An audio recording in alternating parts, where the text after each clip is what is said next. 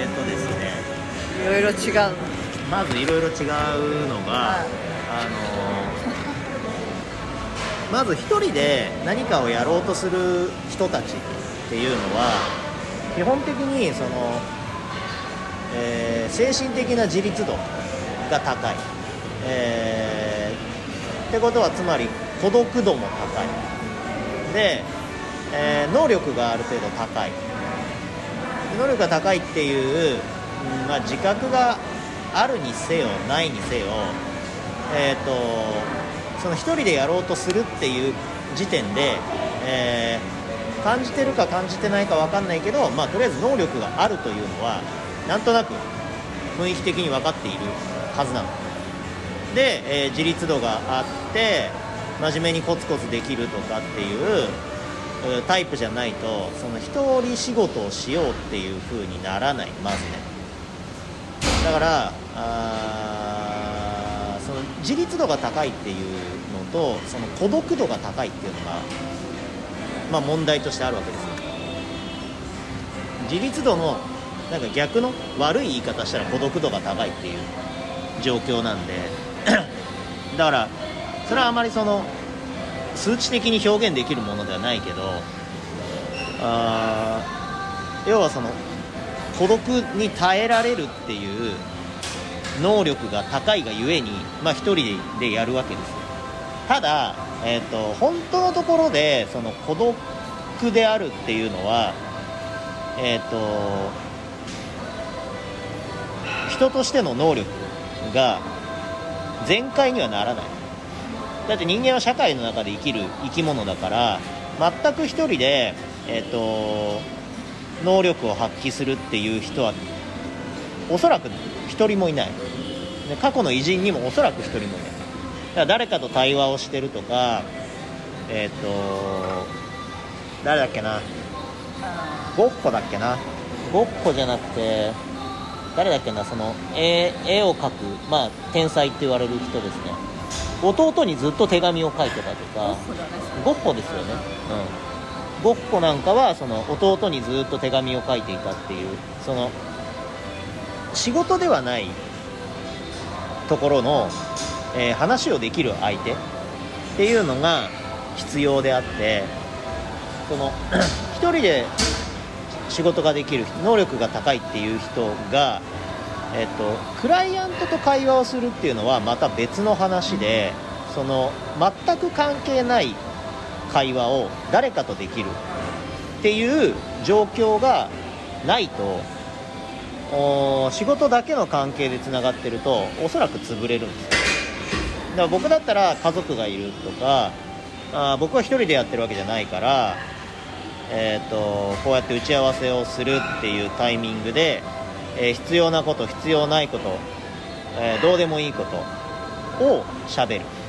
っていう時間が重要なわけで、えー、とそれがないとじゃあ僕らがその仕事の話だけを打ち合わせでしゃべるとするじゃないそしたら多分何にも進まないと思う。その無駄だと思える雑談の中にアイデアみたいなやつが浮かんできたり方向性がこう見えてきたり、えー自分の考えがまとまってきたりとかっていうところがあるので、まあ、うちはそういうスタイルで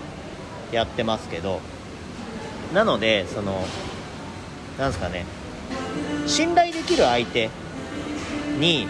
えー全く仕事ではない関係性の信頼できる相手に、えー自分の気持ちをこぼせるっていう相手が必要なんですよね。だからまあその、まあ、メンタルでやられるみたいな人たちはこれまあ別の音声でも話しましたけど結局その精神的なこうストレスを抱えているわけですよね。で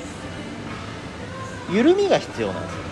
張り詰めた状況だとギターの弦とかも切れちゃうわけでテンション高く居続けたら問題になっちゃうんでなんでその緩みを作るっていうのを、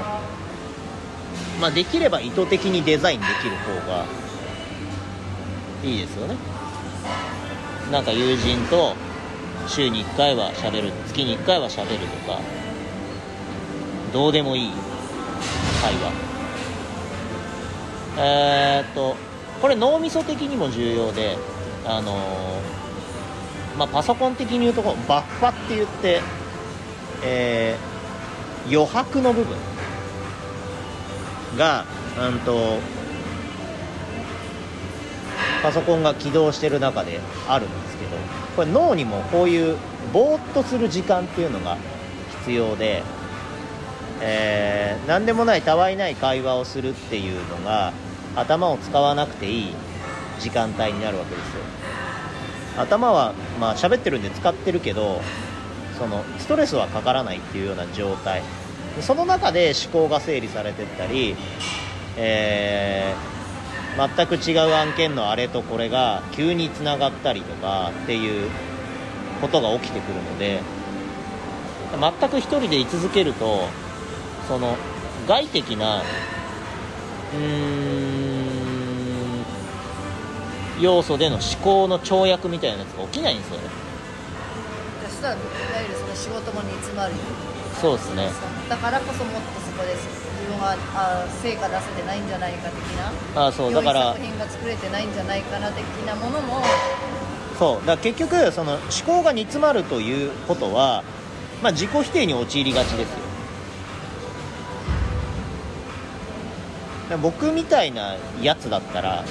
あのなんすかねこうある程度適当に過ごせるのでまあいいんですけど真面目がゆえにさっき言ったようにその能力が高く真面目にことをこなせるがゆえに、まあ、そういうゾーンには陥りがちですよね。でもよくそうそう結局ほら人に任せるとうまくいかないからもう自分でやっちゃうみたいな人は陥るよね、ってことは陥りがち能力自分が高いから。そうだから、うん、と全てをコントロールしたくなってしまうんですよ。能力があるから。自覚してるしてないにかかわらず。でまあ子育てとかしてれば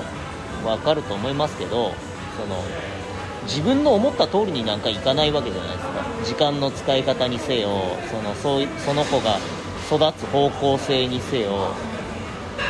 それをある程度経験すると、まあ、物事なんて俺の思い通りになんていかねえんだなっていうのは分かるじゃないですか。だからそういうのがある人とない人っていうのはやっぱ決定的にその辺が違いますよね。でまずまずは思い通りにいくわけなものはないからうん。そういう考え方辛いことばっかりだから。そうだからだから僕はその世の中の逆算思考とかにあの嫌だっつってんの。あの予定を立てるのは必要だと思うよ。これぐらいの売り上げが欲しいからどうとか例えばダイエットするから3ヶ月ぐらいでなんとかとかその目標みたいなやつを立てるのはいいんだけどそれに逆に縛られてじゃあ1ヶ月でこれぐらい落ちなかったらまずいよねとかもうそういうのはさ逆にそれに縛られる結果になるから。だからまあだからその辺はもうバランスだと思うんだけど自分がどういうタイプでそういうのがある方が頑張って動けるっていう感じなのか。多分でもただ燃え尽きちゃうと思うんだよね。